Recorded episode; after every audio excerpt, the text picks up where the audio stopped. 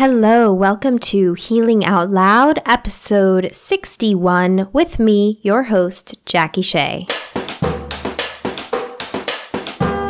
And when I do find release in a journey that has so much suffering like Lyme, it's when I'm in a place of surrender to the present without making it wrong. I believe that if you want to overcome illness and thrive in life, then self advocacy and hopeful connection through shared experience are necessary ingredients.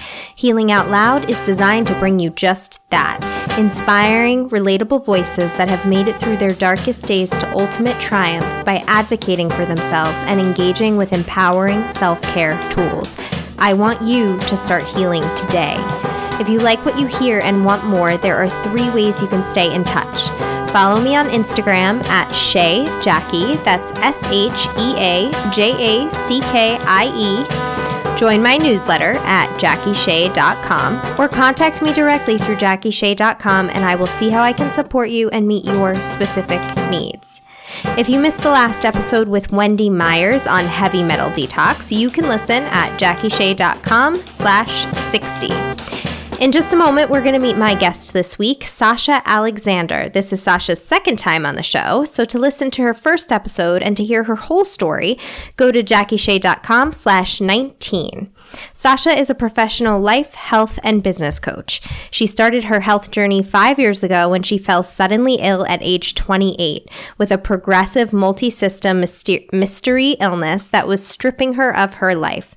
She then sleuthed her way to health by developing a system called the Six Root Causes of Chronic Illness, through which she successfully diagnosed and treated herself despite Western medicine's insistence that nothing was wrong. She has now recovered her life from the grips of of two different auto autoimmune diseases and late stage Lyme, and she no longer lives life as a sick person. Today, she supports people in getting well themselves or in growing their businesses, making more money, or living with authenticity, peace, and joy.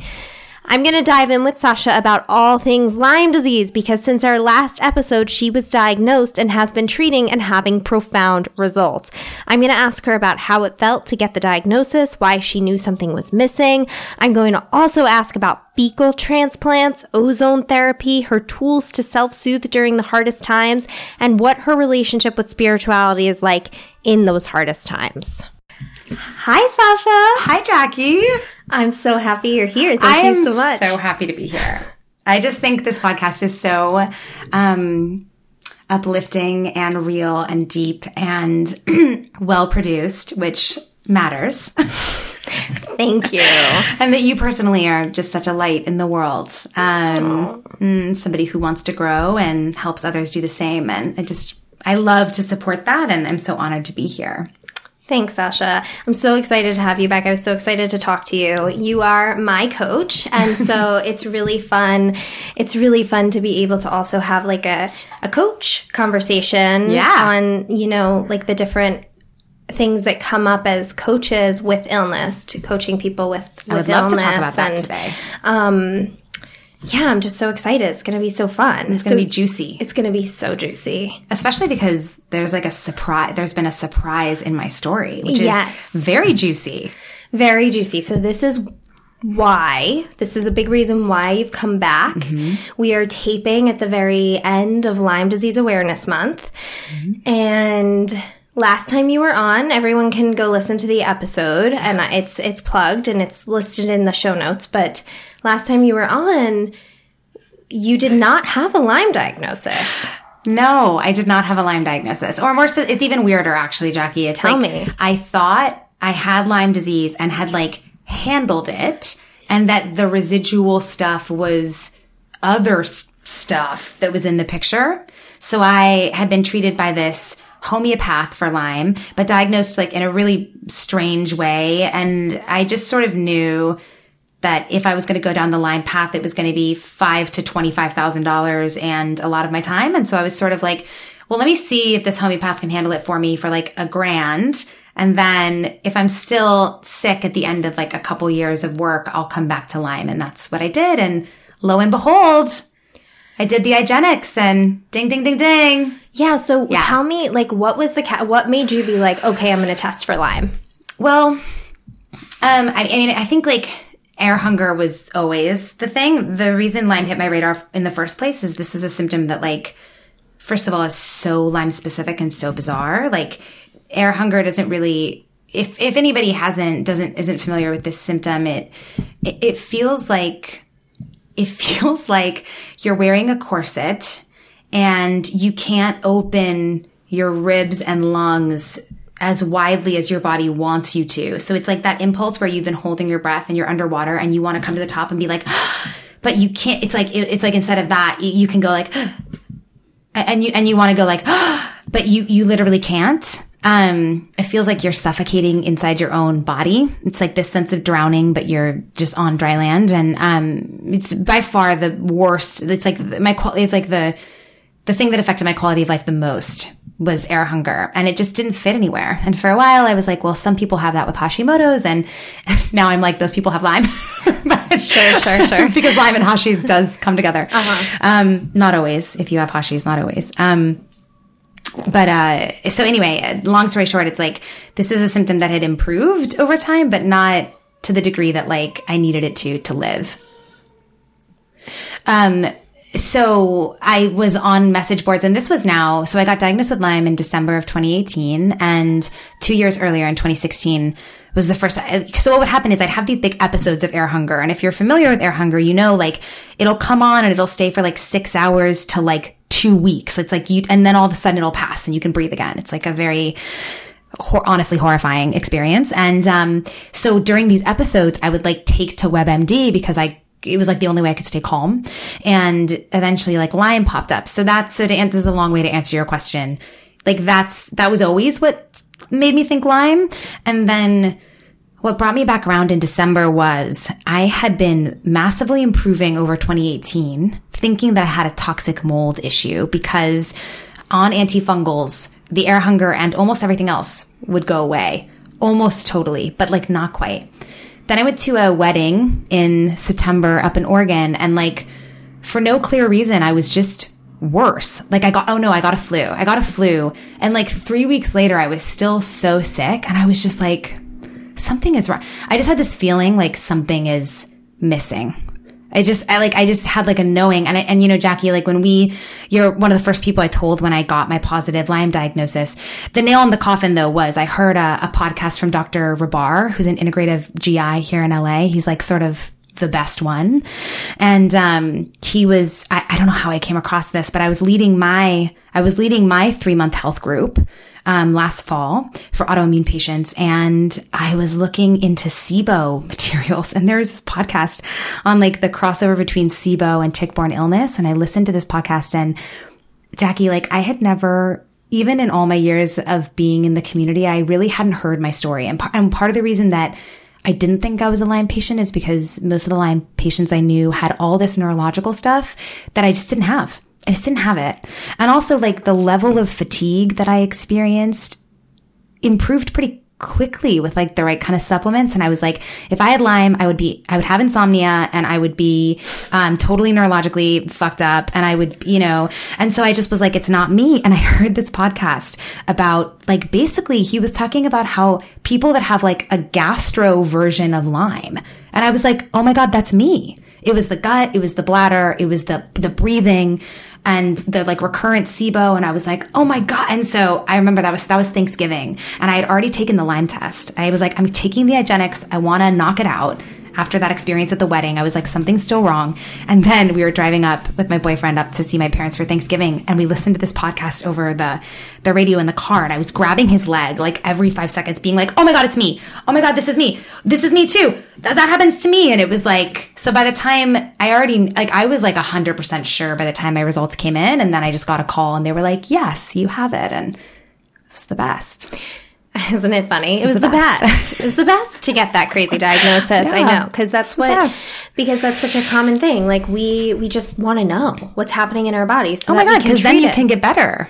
Yeah, absolutely. And until then, you're in a holding pattern. Right. That's so interesting. So I, am glad you bring up air hunger um, because it was something I didn't experience, mm. and I know people that have experienced it and I know how horrifying they describe it to be. And it sounds absolutely horrifying. And it was not one of my symptoms. And I've always related it to a babesia Yes. diagnosis. So Yes. you've been diagnosed with babesia. Yeah, but it doesn't show up on any labs. So Yeah. I'm seen by Holtorf in El Segundo here in LA, and my my doctor, whose name is Dr. Hunt. Um, well, I guess I just wanted to pause to be like, they're my infectious people. Like it's like I, Holtorf, I'm, I'm there for infectious disease. I still have. If if anybody does listen to my other podcast with you, I still have my practitioners in like the other areas of six root causes. But so anyway, Dr. Hunt, she um she said something that I thought was so interesting when I got diagnosed because I said that too. I was like, I, I must have babesia. Like, there's no way I don't. And and she was like, well, a, a negative on a Lyme test isn't significant. And she was like, a positive is. And I was like, oh my god, how bizarre that. She's basically like, yeah, your negative doesn't mean anything, but if you if you were a positive, it would mean something. So she basically was like, yeah, you have it, it's fine. We're gonna treat it the same way anyway. Like this is going to take care of everything you have. Um, and then I just had to be patient because I was asking her for anti-parasitic drugs because, I mean, air hunger is so is so awful. It's like the times I was driven to suicidal ideation were because of air hunger, and that was, I mean, that was like 2016, 2015.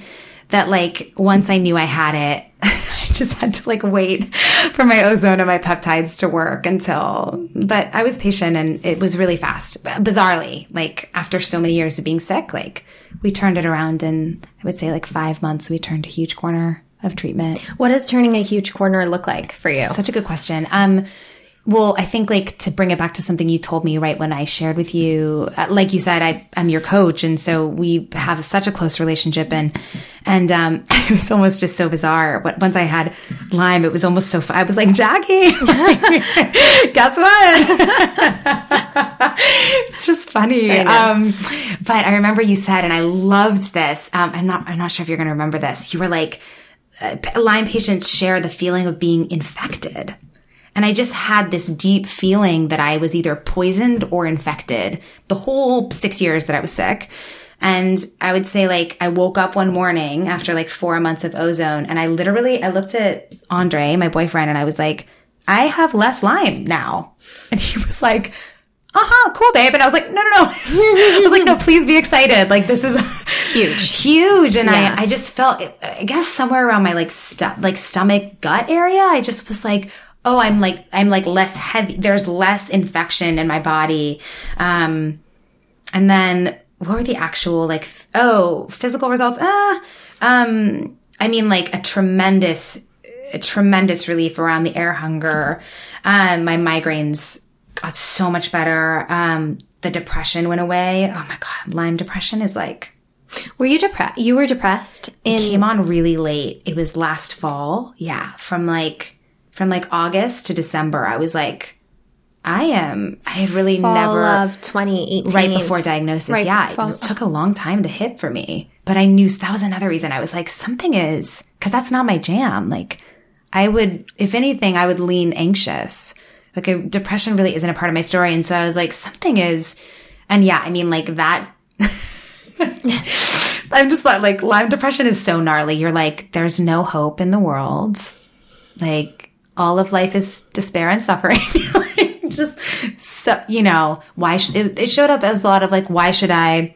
There was just sort of a like, what's the point? Why be alive? I don't want to leave my house. You know, just Yeah. so No, yeah. totally. I was writing on I was doing some gratitude writing this morning and um and it's so funny. I've been well for like 3 years and I so sometimes it takes me like 10 things on a gratitude list to get to my health. It's pretty amazing. And I'm like, oh my God, wait, what what am I doing? Like health, health. And this morning I was like, I'm just gonna write like all the things that I get to do today that I didn't get to do when I was unwell. And mm. some of them are like, oh, hold my own head up, sit in a chair, wake up in the morning, sleep at night.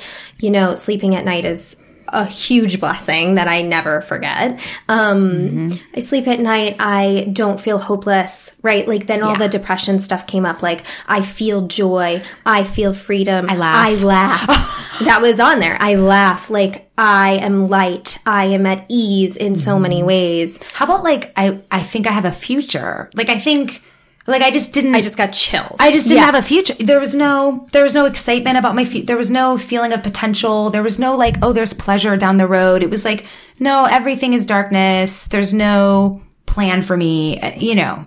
So that, like, the relief of that, and the whole emotional burden of my illness lifted by like huge percentages as soon as I got diagnosed. So that was like immediate. I just knew in my gut, and we're going to talk about this later when we get to self care, but like I knew in my gut that it was the last piece. And I don't know how else to explain that. I just knew. And um, kind of like how I knew there was another piece. Um, Yeah, so the let's, second. let's take a break. Let's take a break for the self care challenge. I mean, not it's not a challenge anymore. I changed it to a tool because not everybody likes to be challenged like I do. So let's take a break for the self care tool. Welcome to our self care segment of the podcast, where we arm you with new, affordable, and easy to use tools in each episode to kick some self care butt. My hope is that you will come to collect a number of ways to take care of yourself inside and out. So add these to your toolbox and watch your inner resourcefulness grow with each use. We are building up your defenses, inspiring your mind, body, and spirit toward total wellness and freedom. Let's dive in. Awesome. Sounds great. Okay, Sasha, what's our tool? So your tool is um, if something's still not right, something's still not right. Meaning, uh, you know, because I coach like Jackie, because I coach um, people who are facing complex and chronic illness, it's like my experience is that people really know the, what's next for them. Like I, you know, I don't tell my clients. I mean, like with there are some exceptions, but I don't really tell my clients like, what do you want to try next on your path? People usually really have a clear sense, and and I think. Um, it, like this can go two ways. It's like it's like uh, if you know something's wrong and you have an instinct about what might help. Like I think it's really important to follow that. Um, but also, like in sort of a bigger sense, it's like I think we know when we're not at hundred percent vitality. And there's a lot of settling that occurs um, with healthy people too. With people who don't identify as sick, there's this like, oh right, I have these rashes, or like, oh I, you know, like that happens all the time. Um, but I think for somebody who's suffering under like a more a really a really like a more serious illness or diagnosis it's like if you get a sense that there's more potential for your healing like you're correct Yeah. i think that's really the tool so Yeah. like what are you going to do once you know you're correct? And for me that was well i need i need testing and i need to be with a doctor that might investigate this with me. And that's how i got before my lyme diagnosis that's how i got from like not functional to functional but still in pain. And that was also a huge that even might have been like the biggest leap was from like the worst you know up to it was the same thing. I was like i think there's more. I think i can investigate. I think i can um like find a new practitioner that can explore this. So Yeah. You know, it was so true for me too with my immune disorder. Like I was treating Lyme for almost almost 2 years, a year and a half. i didn't know that oh yeah, before I found my immune disorder. oh wow I was treating Lyme for a year and a half and then I didn't get it for over 2 years. Like I didn't get my immune disorder treatment for over 2 years into treatment. But I just kept being like, hmm. you know, they caught Lyme really early for me. I'm one of those like quote lucky people that was on antibiotic treatment within a month of, of getting bit by a tick wow or at exactly a month of being bit by a tick. I did heavy duty. I found a Lyme literate doctor right away. I did heavy duty antibiotic treatment. I did not do the holistic stuff because I was so uninterested. I just wanted to do antibiotics and get well. And then at some point, I was just like, you know, this doesn't make sense. Hmm. Like, what? What? There's something else happening in my body. yeah S- exact same thing with me Right. And when I I didn't know what to go after, like I really didn't know what it was and I was doing research and I was like, okay, I'm not heavy metal, I'm not this, I'm not that. Hmm. And then a doctor just so happened to test my immunoglobulins, which is something that's never talked about. Honestly, like so few people know about it. the first time i heard about it was from you yeah, so few people know about it and it is the there are only two parts of your immune system, right? it's like that, your immunoglobulins, and then your kill cells and your T cells and your white cells. And it's like, how are we not testing this? Oh, Yeah. because the treatment is so expensive. That's why we're not That's so testing it. fucked up. Am I allowed to swear? Yeah, you are. That's just that's just like so fucked up. it's so fucked up. I mean, the way that so I did you watch Under Your Skin too? oh no, because I am I don't watch Lyme documentaries. Okay, got it. Perfect, fine. Um, it, it went into the politics of of for me. It was like really essential and really validating and really helpful. It went into the politics of why why Lyme is treated so differently than every other disease that we know of. Um, and it's, I mean, like it's infuriating, but it's also, I think, important to understand that like uh, there are other interests in medicine besides just helping people, which is shocking. shocking. I think, especially when you, people like us who have been on that side, it's like one of the biggest pieces of the grief that I had to process when I got sick was actually the abandonment by the medical system because you grow up, or at least I did, I grew up thinking that when, if I really needed help, there were systems to help me. And for me, that was not true because of like one specific board of people that sit on the CDC that like are invested in keeping an old version of Lyme guidelines, which mean that like hundreds of thousands of people are getting sick and getting disabled and dying. And I mean, yeah. it's, it's just that alone, like on top of the burden of being sick, it's like, we, it's like you see behind the curtain. And I think for people in our situation, it can be like a whole other level that has to be supported. Like I know in my clients, like I, I need to support their rage and disappointment and fear about who's going to take care of them now that the system that they thought was built to take care of them has like purposefully decided not to. Like it's it's not like an accident. No, absolutely, absolutely. Yeah. And I have to support my clients in the same way. And it was I I say basically verbatim actually not basically verbatim what you just said like oh. one of the things that was the most painful was the abandonment by the medical community like it yep. was really brutal on me and it actually happened right away like when i found out i had mm. lyme i knew i needed to see a lyme doctor good for you and i called like six doctors in the area that were being sent to me were you in maui no, I was here. Wow.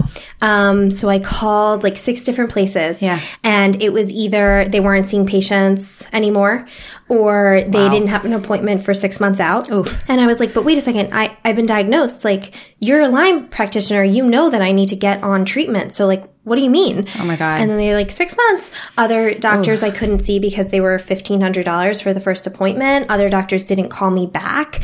Like, I was It's devastated. It's so shocking. Devastated.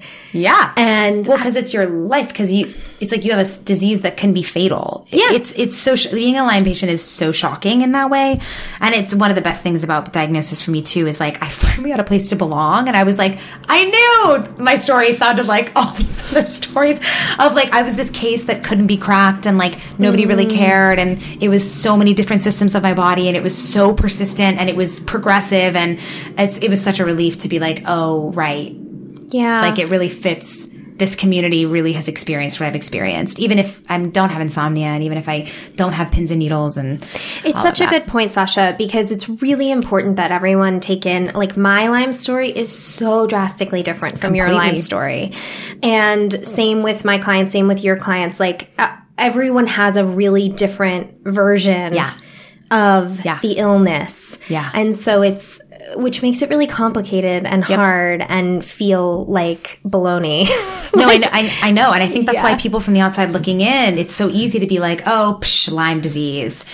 Uh, because it is this like bizarre, like, how can it be all these things at once? And like, it just is.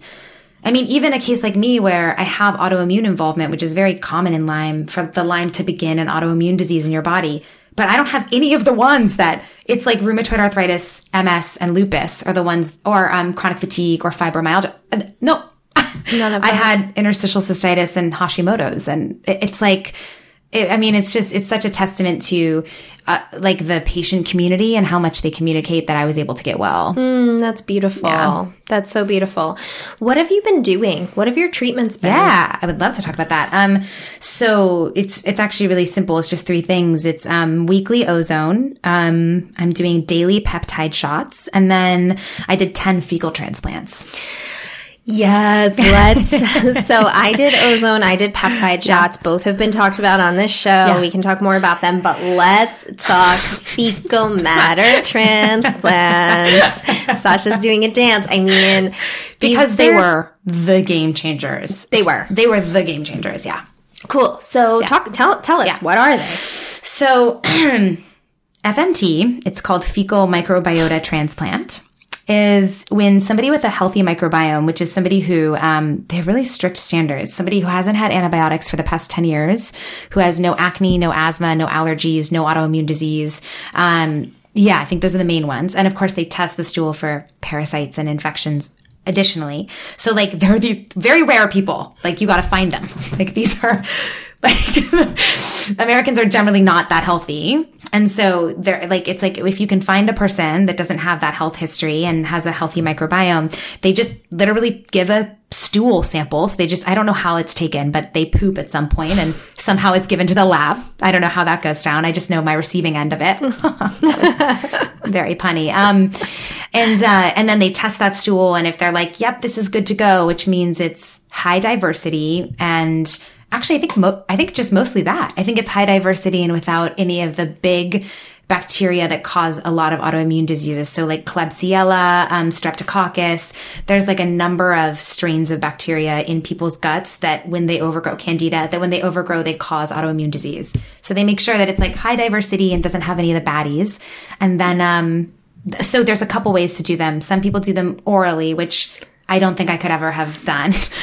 It is like very concerning for me, but if they are life saving, go for it, listener, if that's for you. And then you can do them via enema. And so that's what I did. So basically I worked with a doctor in Santa Barbara who um, sent me I got like overnighted to me in like it was like a science experiment in like a, a big box full of dry ice. It's like I opened my fecal transplant and like smoke came out. It was like a magic trick or something. And I was like, yes, because at this point I was like, I'm getting well. I was so excited.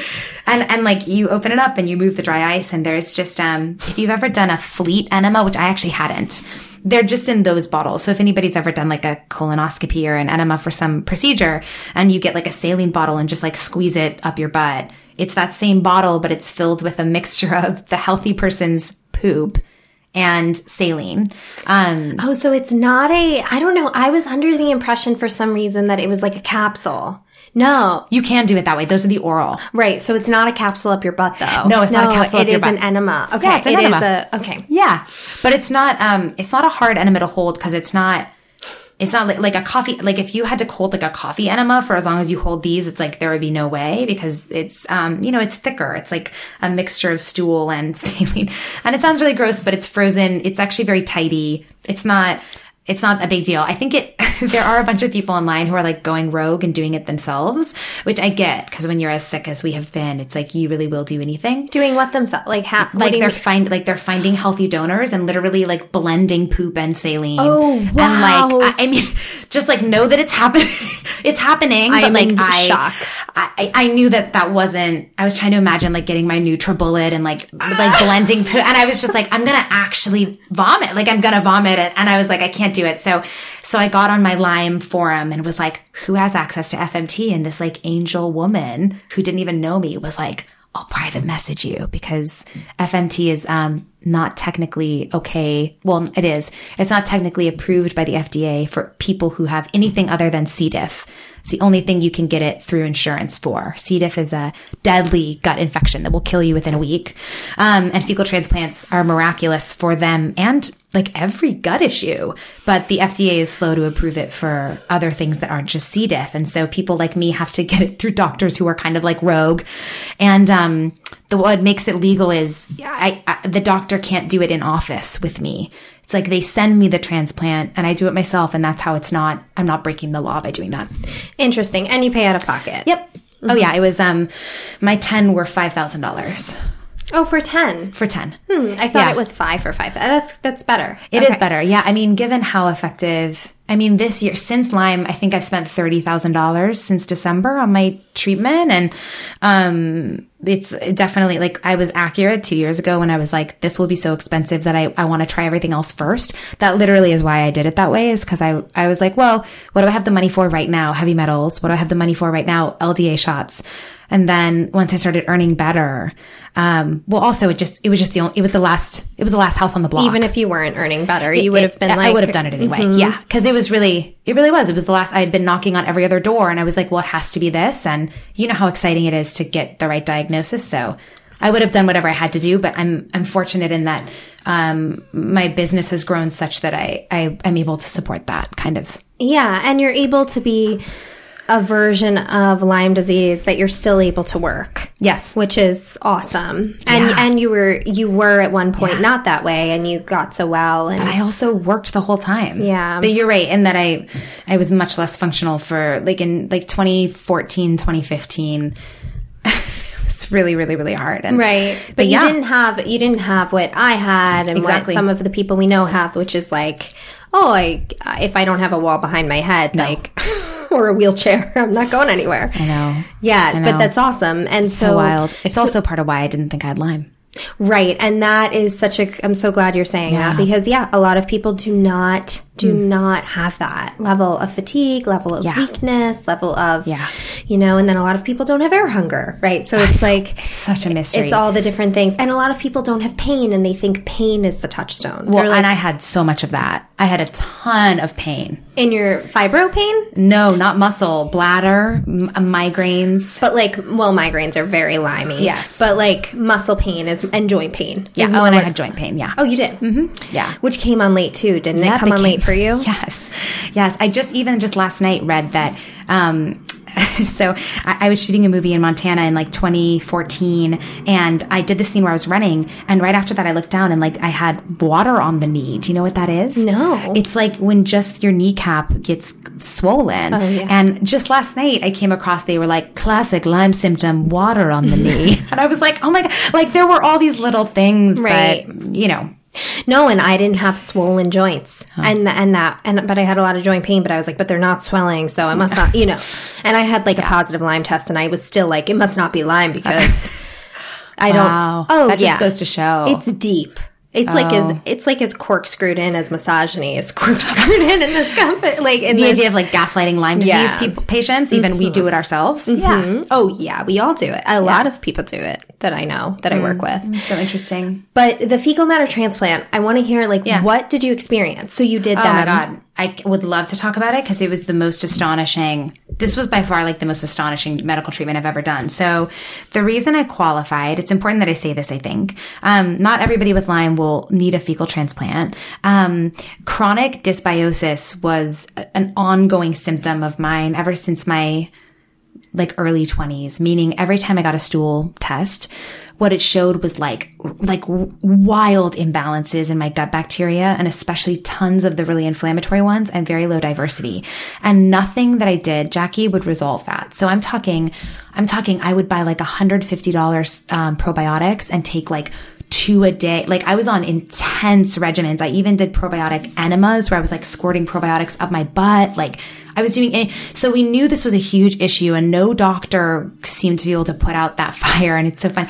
I started like, it became a joke with myself where I would change practitioners and they'd be like, oh, let's clean up this gut stuff. And I'd be like, and I, and I started being like, why do you think this will work when the, it hasn't before? And they, and they just kind of didn't believe me. Anyway, now that we know I have Lyme, it, it, it makes sense. Like I said, we don't, it's kind of mysterious, but I, I think a large amount of the actual bacteria that I have lives in my gut and my bladder. Like my mucous membranes seem to be much more affected than my brain. Um, so, so it's like my gut was a big issue knowing that my doctor my lyme doctor dr hunt was like i think a fecal transplant would be a really good idea um, okay that was the background. What was your question? What happened? Okay so given that given that so so my dysbiosis symptoms were um, like like five month pregnant belly bloating since i was like 23 like for 10 years of my life i looked pregnant. And like the rest of my body would be one size. Like it was impossible to wear clothes. It's like I'm laughing because somebody out here is listening and being like, "That's me!" Like Yeah. it's such a specific weird thing where like I would have like I could I couldn't shop for pants because my legs were one size, but then I would have this like pregnancy belly. So so that and then also um, the dysbiosis was connected to the air hunger in some way I don't totally understand, but I noticed it. It would be like when my candida would get worse, my breathing would get worse. When I was bloated, I also couldn't breathe. There was some kind of connection there. So the the morning I did the first transplant, to prepare, you do a fast um, and a colonic, and then the next morning you start. And so the the morning I did it, um, my bladder pain went from being at like a seven at all times to like a two within like three hours.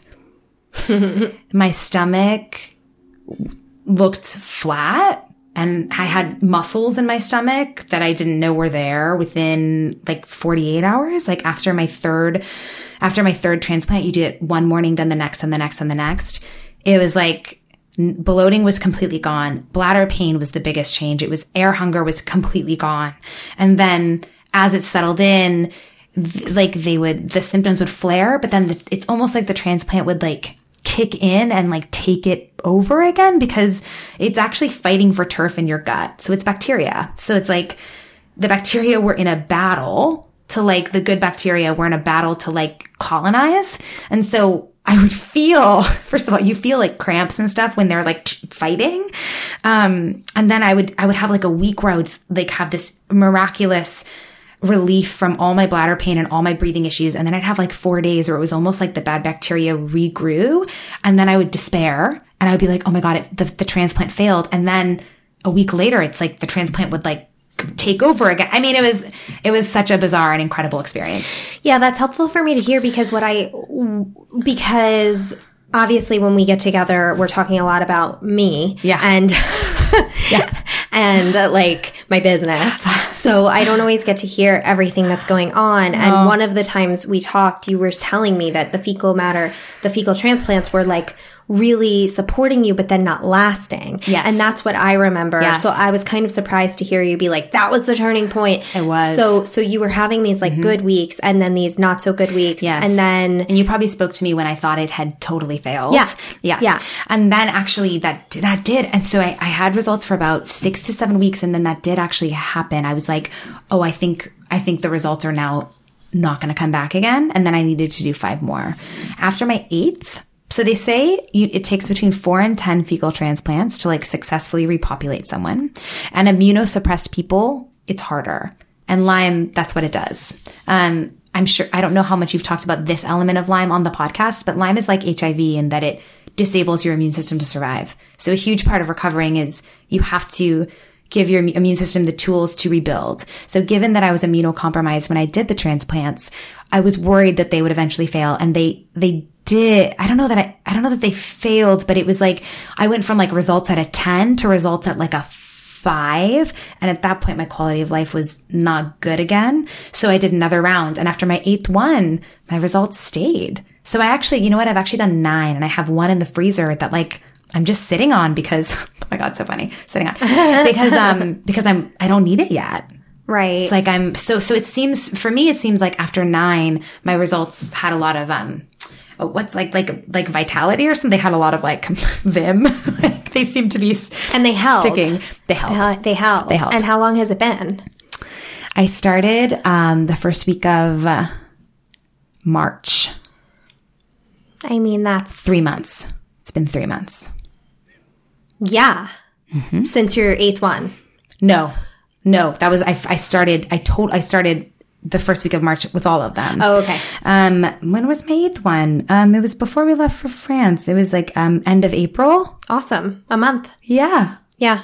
Yeah. Amazing. And you just went to France for like 16 days and you had an amazing time. You explored like crazy. You did, you felt so healthy. Oh my god, I felt amazing. Yeah. Yeah. So good. You just had a little bit of bladder stuff going Yeah, on. just some bladder. Yeah, yeah. The best thing I did for my air hunger was was definitely the transplants, and then I feel now I feel like the ozone and the peptides are catching up, and and now all sorts of things are getting better. Like, um, like I said, my stomach is flat, and the migraines are just like com- it's completely different with my migraines. Yeah. Um, bladder seems to be the slowest to come around.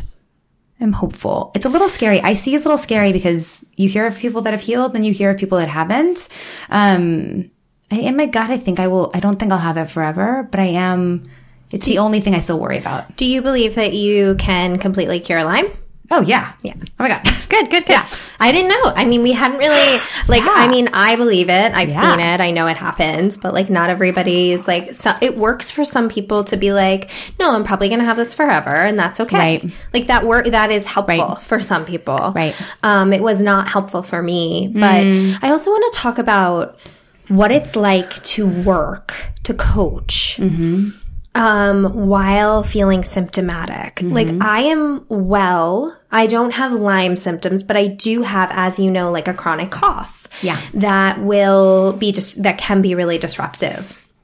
That we just like can't get to the bottom of. Yeah. Um, yet.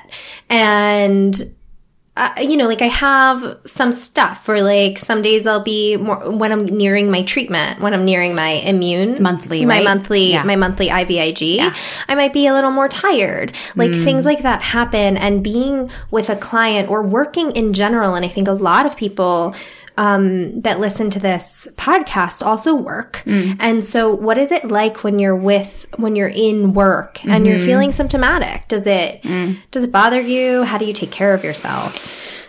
Um, you know, I think that I have like a, a high level of resiliency given how sick I was for so many years. Um, I think there's sort of a like pro and con situation that happened to me that I like, given that I was told for so many years that nothing was really wrong and my symptoms started when I was a little tiny kid. And so I've really been, I mean, what's exciting about my story is like, I'm going to, I'm going to meet a body that I've literally never known. Like, I think I had Lyme my whole life. So that's wild. But I think like if there is a pro of that, which is hard to find, I mean, whatever. I think on a spiritual level, it's all pro and this was for me. But if there is a pro of that, I think it's that like I have a high t- tolerance for living while feeling bad. So, um, That's huge. yeah. It's a huge freedom. I mean, it is not, that is not to be undermined by like, Yeah. any- like that is a, being able to live and feel joy and feel pleasure while well, I don't know that I feel pleasure. I would, I don't know that I feel pleasure. even like during sex, even no, no pleasure.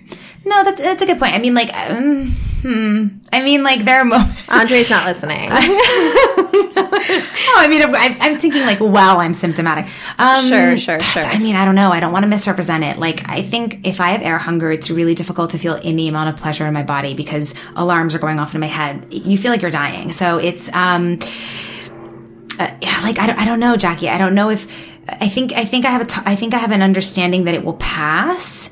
Um, and it usually and there's usually relief even on a bad day. It's so rarely like constant suffering for an entire day.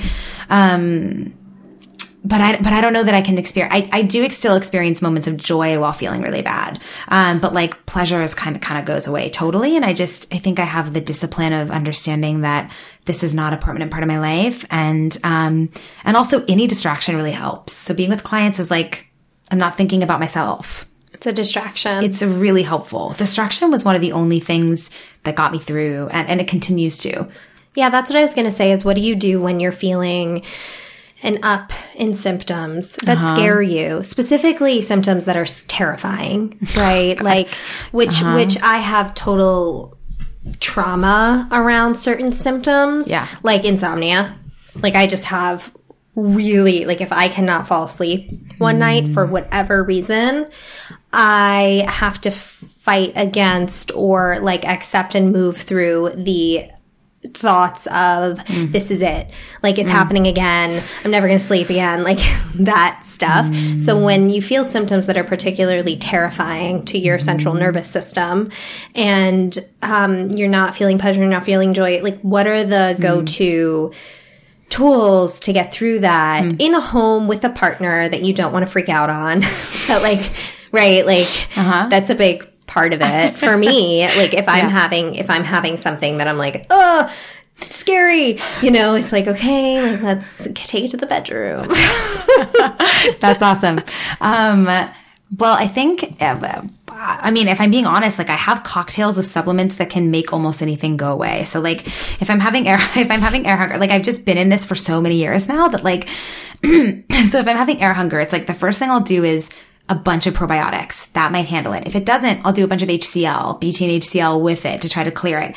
Um, if that doesn't work, um, I'll take some, this is not good for my fecal transplant, so I try not to, but I'll take some like oregano oil. And at that point, it usually goes away. that's not good for fecal transplant No, because my fecal transplant is like, okay, so imagine it this way, right? My fecal transplant has like a really high diversity of microbiome that's actually unusual. Like most people's microbiome gets destroyed by drinking, sugar, stress, um, antibiotics, whatever. Um, oil of oregano is an herbal antibiotic. So if I take it, even though it will control whatever overgrowth is causing the air hunger, it'll also then kill some like beneficial things in my gut that are keeping my recovery really like vital. Right. So you're not taking like any herbal antibiotics. Intr- like any antimicrobials, then really. No, just ozone. Interesting. If you Yeah. do a fecal transplant, you can't really do that. Mm-mm. I had not considered. I had not considered but that. it took care of my needs. So I was on I was on antifungals permanently. It was one of the reasons I was like, we have to get me a fecal. Like if I went off antifungals with for two days, my candida would grow back and my quality of life would tank. Specifically, my bladder and my breathing. It would just. I mean, it was like I could not live without um, nystatin, and that's not good for you. It's not, not good for you to be on like an antifungal permanently. But besides the fact that it's like stressful and gross and expensive. Um, so yeah, it was like it handled, it solved my candida issues. So, it, you know, the beneficial bacteria kills all the stuff that I would be taking. Oh of my course. god! Yeah. yeah, Yeah. So you so you have a cocktail. You know what to do Yeah, when so you're I think that- yeah, so I think I, and then with my bladder, it's like I have azo, and I just think I, I mean, I go into like action immediately.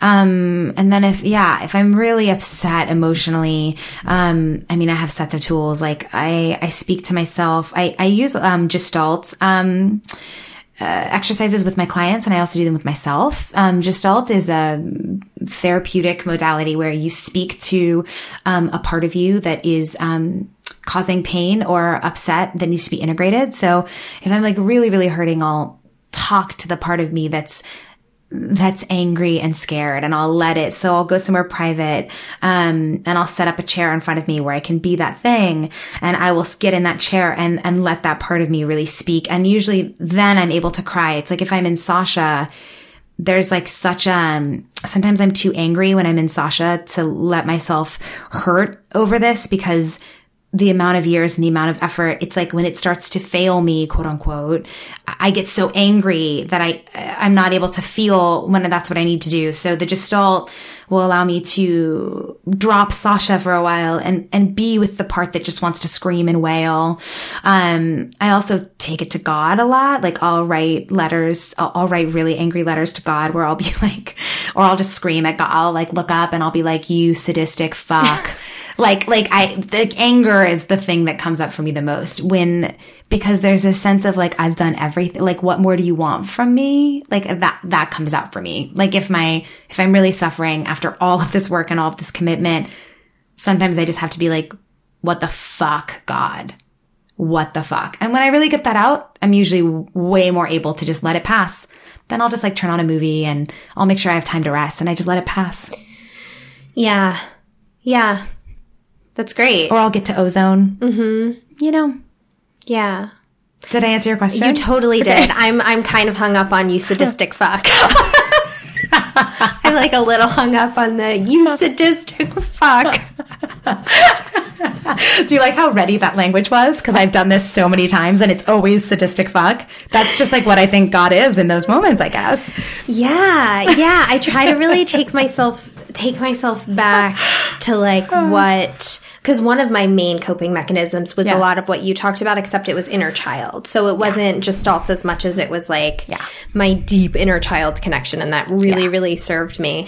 And I'm trying to think like my relationship with God was so interesting in my in my illness. Like I mm. couldn't it was all the things, right? It was like anger and also comfort and also hope and also like Yep. building this trust and this love and this mm. like understanding and mm. and also like why are you doing this to me? That's the sadistic fuck part. yeah. It's the like that why for me felt there was like it's so unfair would come up for me. Oh yeah. And I had a lot of Yeah. uh, I'm being punished, which is a really big Yes. thing for me. Right. Like I wanted A plus B to equal C. Like I wanted to be like, well, God, if I'm good, like there was this good, this thing for me of like, but I do, I'm doing everything so well. Why do you then exactly? It's the punish as if, as if that was what was happening. Yeah, and I deserve it. Like I must. Right. And then the law of attraction stuff really Oh, fuck pla- that stuff. Yeah, but it really played into it for me. Like, oh, but Yeah. if you're good and if you're Yeah. raising, if you're at this vibration, then like these things don't happen to you. So it's my fault. And like I did it. And, and then it was very confusing for me. Like, well, what is God? within that. And I had to come, I really had to come to like, okay, God is nothing but this present moment. Yeah. Like that's the only thing God is. And I'm always safe in this present moment. So beautiful. But I, yeah, I just so think the relationship to a higher being, like we don't have to use the word God. Neither Sasha nor I are Catholic or Christian or Lutheran or like believing not a religious God. Believe it's not a religious God for either of us, but like this higher being idea when you're suffering in life. Yeah. it doesn't have to be illness. It could be any kind Grief. of grief, trauma, mm-hmm. severe abuse, loss. Like there's so many things that mm-hmm. it just feels like why me really the self-pity i mean all the mm-hmm. all this stuff so i think it's a really interesting topic and i hadn't really Too. heard It's you so juicy. Oh, you hadn't heard me what? say that Yeah. like have that relationship to uh. to god yeah. but i think i think it's important to mention mm. that you probably don't let it last long Oh no. Yeah. That's why, well, if there's one thing I've learned through having Lyme, it, oh God, I just think everything you brought up was so valuable just now, Jackie. Like, I want to come back to the law of attraction thing because I think it can be like a particularly dangerous mind fuck for really sick people. Like, I want to come back to that. Like, let's put a pin in it. But, um, God, yeah, it, it, yeah, it's like I learned that the longer I kept inside, it's like it's like denying that rage was not helpful or it's like I, I would keep it would keep me angry it would keep me out of the present it would keep me out of surrender. To deny the rage. to deny the Right. rage. It's like the second i fully express it i can come back. I like i get like a stamina from that. I think when i would get the most emotional is when i felt like i couldn't keep going. I would get to a point with lyme where i would be like i can't do one more day. I cannot do this one more time. I remember with air hunger i would be like if i feel this one more time i'm gonna die. And it's like, I had to, what I learned is exactly what you said. It's like, if I can fully express that, and that's why I take it to God, because to me, that's like the ultimate, God is so big. God has space for all of my intensity. Like, there's no, God's not afraid. It's big enough that, that I can really rage against the present. As soon as I'm done, I come back, I, I feel, I get this sense of like, I can keep going. I am safe. I am loved. It's like I have to be able to go to the darkest possible place to come back to. But but you're so accurate. That's not my only relationship with God. I don't want to misrepresent that. Yeah. I'm, I don't actually think God is a sadistic fuck. and you don't stay there for long. yeah, it's like No. an expression, a release, And then it passes. and then it passes, Yeah. which is something I say all the time. Like set a timer and have your experience, and then come back to Yeah. gratitude, whatever, whatever. I love, that you say that. My coaches say, um, uh, give yourself 24 hours. Oh, I, I do Uh-huh. 20 minutes usually. I'm like, I'm like, give yourself 20 minutes of pure self pity. Yeah. Like, Yeah. go into it, cry, feel it, and then, then, and then it's done. and then come back. And then Mm-hmm. if you need another 20 minutes later, like, and it depends. Sometimes you need fucking 24 hours. Like, Yeah. sometimes it's like, yeah, just have that, Yeah. It's like there's so much. have that day. Yeah. Like, that is too much on your plate. But then it's like, it's time. Yeah. It's like we got to keep going. Or you're going to be stuck in it. My trauma therapist Yeah. said something so Yeah. good. The other day we were talking about fight, flight, or freeze. And she was like, you know, when you're in fight, fight and flight, you need to carry that. She's a somatic therapist. So she's like, you need to follow through, follow through on the feeling. So if you want to fight, like you, you Oh, punch. If you want to, not the person. If you want to flight. mm. You don't punch the person? No. Jackie, please. No. Can we punch the person? I wish. If you want to flight, you run and you actually run. But if you're frozen, right, and you're contracted, you don't follow that through because you will never come out of it. Oh, if you if you sit there, you will never move again. So you you have to like get up and move. That's Hmm. the solution. And it makes me think of yeah, if you don't give yourself Yeah. a end time, you'll never get out of the self pity and you will suffer so deeply. Yeah. So let's talk about the law of attraction. Go, go. Oh my god. Well, I think oh my god, I could talk about this forever. I think um I guess like what I want to say about this?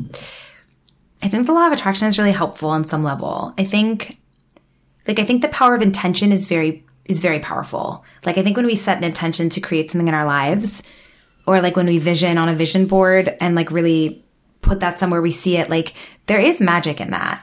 And I want to say um I think there is loss that is unavoidable. I think there is pain that's part of our spiritual curriculum that's not going to go away in our timing. And I think each of us have these issues that loom large and aren't easy and aren't within our power at every moment to end. It's like, Jackie, like until the moment that it's like I couldn't have opened the door to the live house until it was the last house on the block. There was no way it could have happened sooner. And I think when somebody is I'm just going to use sick because that's what I know, but I would imagine it's the same for like a terrible loss. There's a book, um, I'm going to jump to that really quick. There's a book called It's Okay That You're Not Okay by Megan Devine, who writes, she's a grief therapist and a grief writer. And, you know, she really talks about like, mm, there are losses that we can't just be like, it was for the best. You know what I mean? or, or, or like, or like maybe you thought about this and then your husband like died in a boating accident. It's like, oh, maybe, maybe like you were neck. It's like maybe you needed this for your growth. You know, it's it's like I did I did need Lyme for my growth, and don't say me don't tell me that. Are you kidding me? Like I'm like able-bodied person. Are you don't don't talk about my experience to me in that way. And and um, I know we've talked about this before, Jackie, outside of this conversation, but like I really believe non-sick people want to distance themselves from sick people by wanting us to have done something mm-hmm. bad yeah. or wrong. To feel like they have control over whether over or not their they, own lives. Yeah. Exactly. And I think the law of attraction is one of those things that can sneak in there where people can really use it as an excuse to be like, oh, well, she must be thinking about this in, in an incorrect way. And I've also had practitioners who didn't have my answers say that kind of shit to me. And I was like, no. no. Nope. Yeah, I think it's all really valid. And I love yeah. that you find, I, I, always say this, but like take what you like and leave the rest, yeah. right? I love what you find in the law of attraction that has value. Oh, yeah. The power of intention. And one of the things I find is the power of gratitude. Because yeah. one of the things they talk about so much is like being grateful for what you have in the moment will only grow more of that thing. Totally. And I, I love that. And I too agree about the power of intention. And then there's this whole, and then there's lots of things that just do a disservice. Absolutely. And uh, help us to blame ourselves and try to figure out why it's our fault yep. and, and, and keep us looking in the wrong place. Like I have a mm-hmm. friend who's really sick who keeps looking in the like emotional area and i'm like i think you're missing huge pieces on the physical side it's like yeah. she can't think her way out of this unless there's some support on the physical side and like that like scares me for sick people yeah. that if if they really stay in that place of like i must have been i must have a memory like i was told a lot like you must have had a trauma you aren't remembering and it's like if i had stayed there being like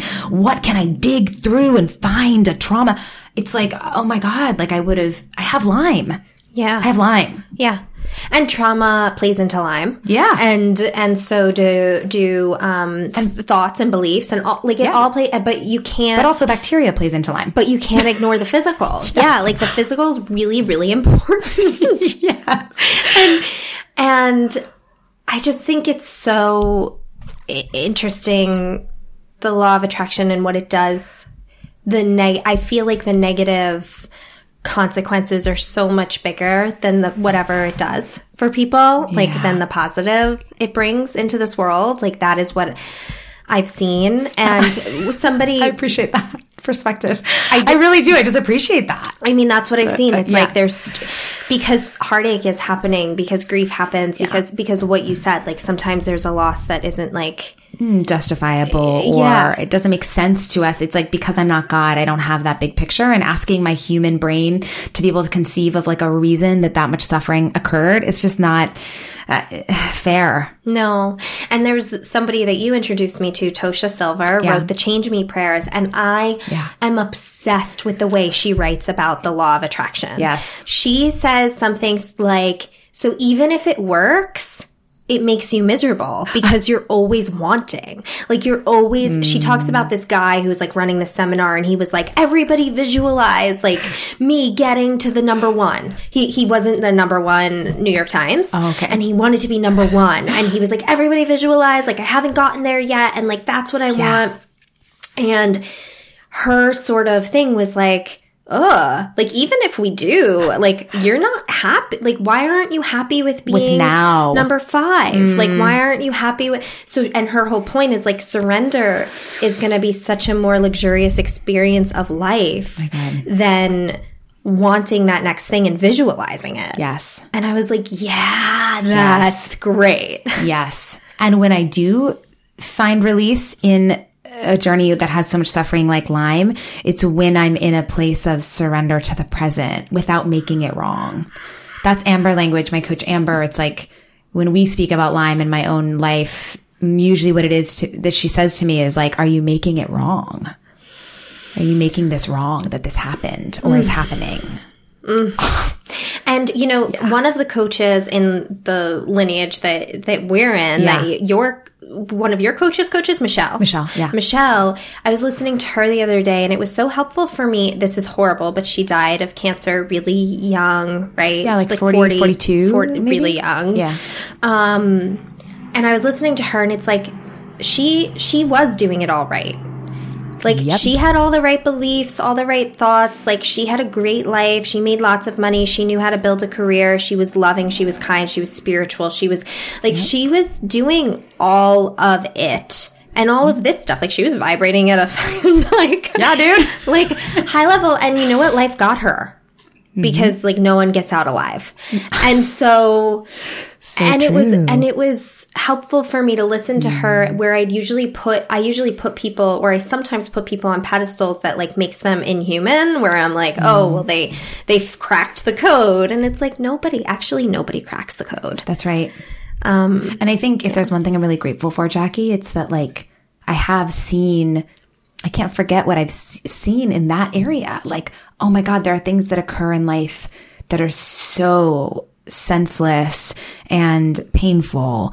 And um, in a way, like I'm actually so grateful to, there's something in there for me. I don't know that I'm expressing this well, but it's something about what you just said. It's like, um, things occur that we can't explain and that are so painful. And in a way, like weathering that own storm for myself has been a relief. I, I don't know how to, it's, it's like, I feel like I can see other people's lives with a, a much less judgment, um, much less self righteousness. Like I just don't do that anymore.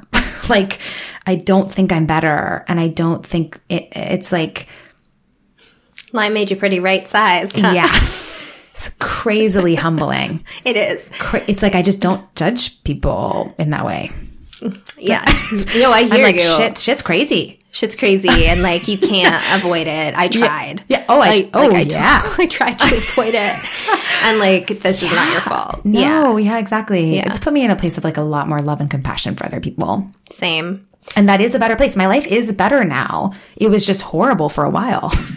but this is now the best life I've ever had. But I'm- like, yeah. my God, did I have to go through times that felt unsurvivable? And I think, um, you know, I, I we have a mutual friend named Sue and who's, who's, um, a Lyme patient and she talks about, we, we talk a lot about how like, Lyme is something that has felt unsurvivable at times. And like having survived something like that is it has changed me in, in a really profound way to be like, oh my God, I, I did and I can and we can and mm, you know what I'm, you know what I'm saying? Like there isn't a loss that could really take me away from myself. how beautiful Yeah. you recently said something like that to me you Oh, were did like I? let's like notice how capable you are Oh, yeah. right like but i it took me a long time to let it sink in like oh i survived this Mm-hmm. a lot you know 90% because of my doing Oh yeah. or 80% or something like and Let's and call it 90. and then there's a whole bunch of other things and i think some of those other things are luck Yeah. like i i think that you know some people don't get well and some people don't get well like i don't Right. We, we don't know why Michelle died. We don't, don't know, know. why we didn't. Yeah like some of of, it is now. just like grace luck or whatever what's meant to Or be for curriculum. me curriculum like this is what is meant to be for me Mm-hmm. and that's great and i so i don't take credit for it but i did a ton of work Oh my you know God. and yeah. it took and you've done a ton of work and it took a long time for me to be like oh like look what i'm capable of Absolutely. And I think something we share, Jackie, one of the things I like the most about you is like you are fearless in the face of other people's pain. And I, I believe I have that as well as a result of this. It's like yes as a result being able to work with sick people and not being afraid of what's occurring in their life is like a huge get like a gift that I was given so that I could serve. yes and it and it oh, it over um pours what's the word And overflows. it overflows to all sorts of pain.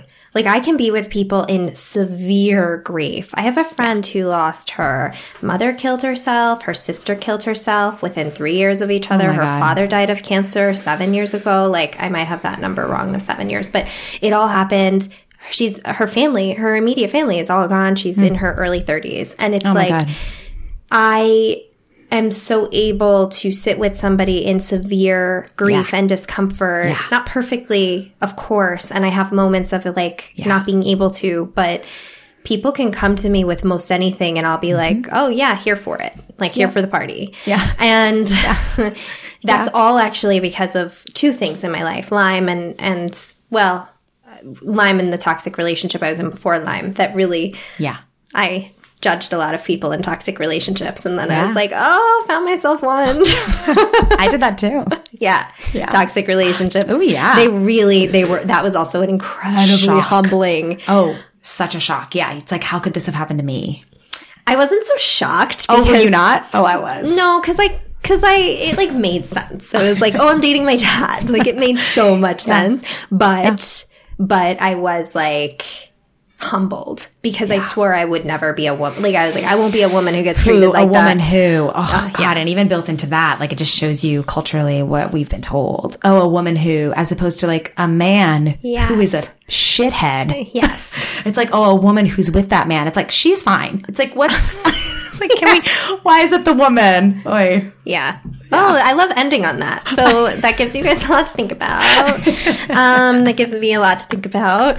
Um, anything you want to leave? Like current Lyme patients with or people that are not diagnosed? I mean, I know there's so much, so but much. Um, um, I think like if you have Lyme, actually, I think I'm gonna talk to people who don't know. if you have a chronic illness, please get tested for Lyme. Like, just do it. through IGeneX. Yeah, through IGeneX. hmm I mean, if you can't afford IGeneX, I have a bunch of clients who have also been diagnosed through like a normal Western blot. Do you? Yep. Oh. But my IGeneX was positive and my Western blot wasn't. Um, I just, I, I really think it's worth it. Like knowing the stats on Lyme, um, they're so shocking. Like 427,000 new cases a year. It's the fastest growing infectious, infectious disease in the country. And I think it has, uh, I, I think many, many more people with chronic illness are Lyme patients than we know. Um, so I guess the final thing I would say is like, if there's a mysterious thing occurring in your body and nobody can crack it, like it's worth a test, especially Parkinson's, ALS. Those are basically just Lyme. Um, and then MS, rheumatoid arthritis, lupus. It's like, you got to check it out. Just Yeah. make sure. Yeah. Great. I love it. Where can people find you? Uh, my website is uh, saschaalexander.com. It's S A S C H A Alexander. And it's linked Yeah. in the oh, show notes. oh, and I have a, and I have a group. Can I can I talk about my group? Please. So I'm um, beginning August 24th um, and going till November 16th. I'm doing an eight person, three month autoimmune um, health group that I've run twice before, and um, the potential in the group is amazing. There have been incredible stories of healing and remission and diagnosis, and um, it's a big growing community. And there's um, eight spots for the one that begins in August. So um, if this sounds like you, somebody who could use support in resolving something longstanding or complex or mysterious, um, that's my specialty. Come talk to me. We'll see what we can do. Sascha's amazing. Do it. Thank you. Thanks. Thank you so much for listening to Healing Out Loud. Please take a moment to subscribe, rate, and review on iTunes. Find me at Shay Jackie on Instagram, my favorite social media platform, and follow me at JackieShay.com if you want to stay in touch. You can also write to me through JackieShay.com if you're interested in working with me as your trusted wellness companion. I'm always happy to hear from you with any questions, comments, or concerns. You can also join the Healing Out Loud with Jackie Shay Facebook group. Have an amazing week, you kick ass humans. I hope you're able to implement what you learned this week, and I can't wait to share more. Bye.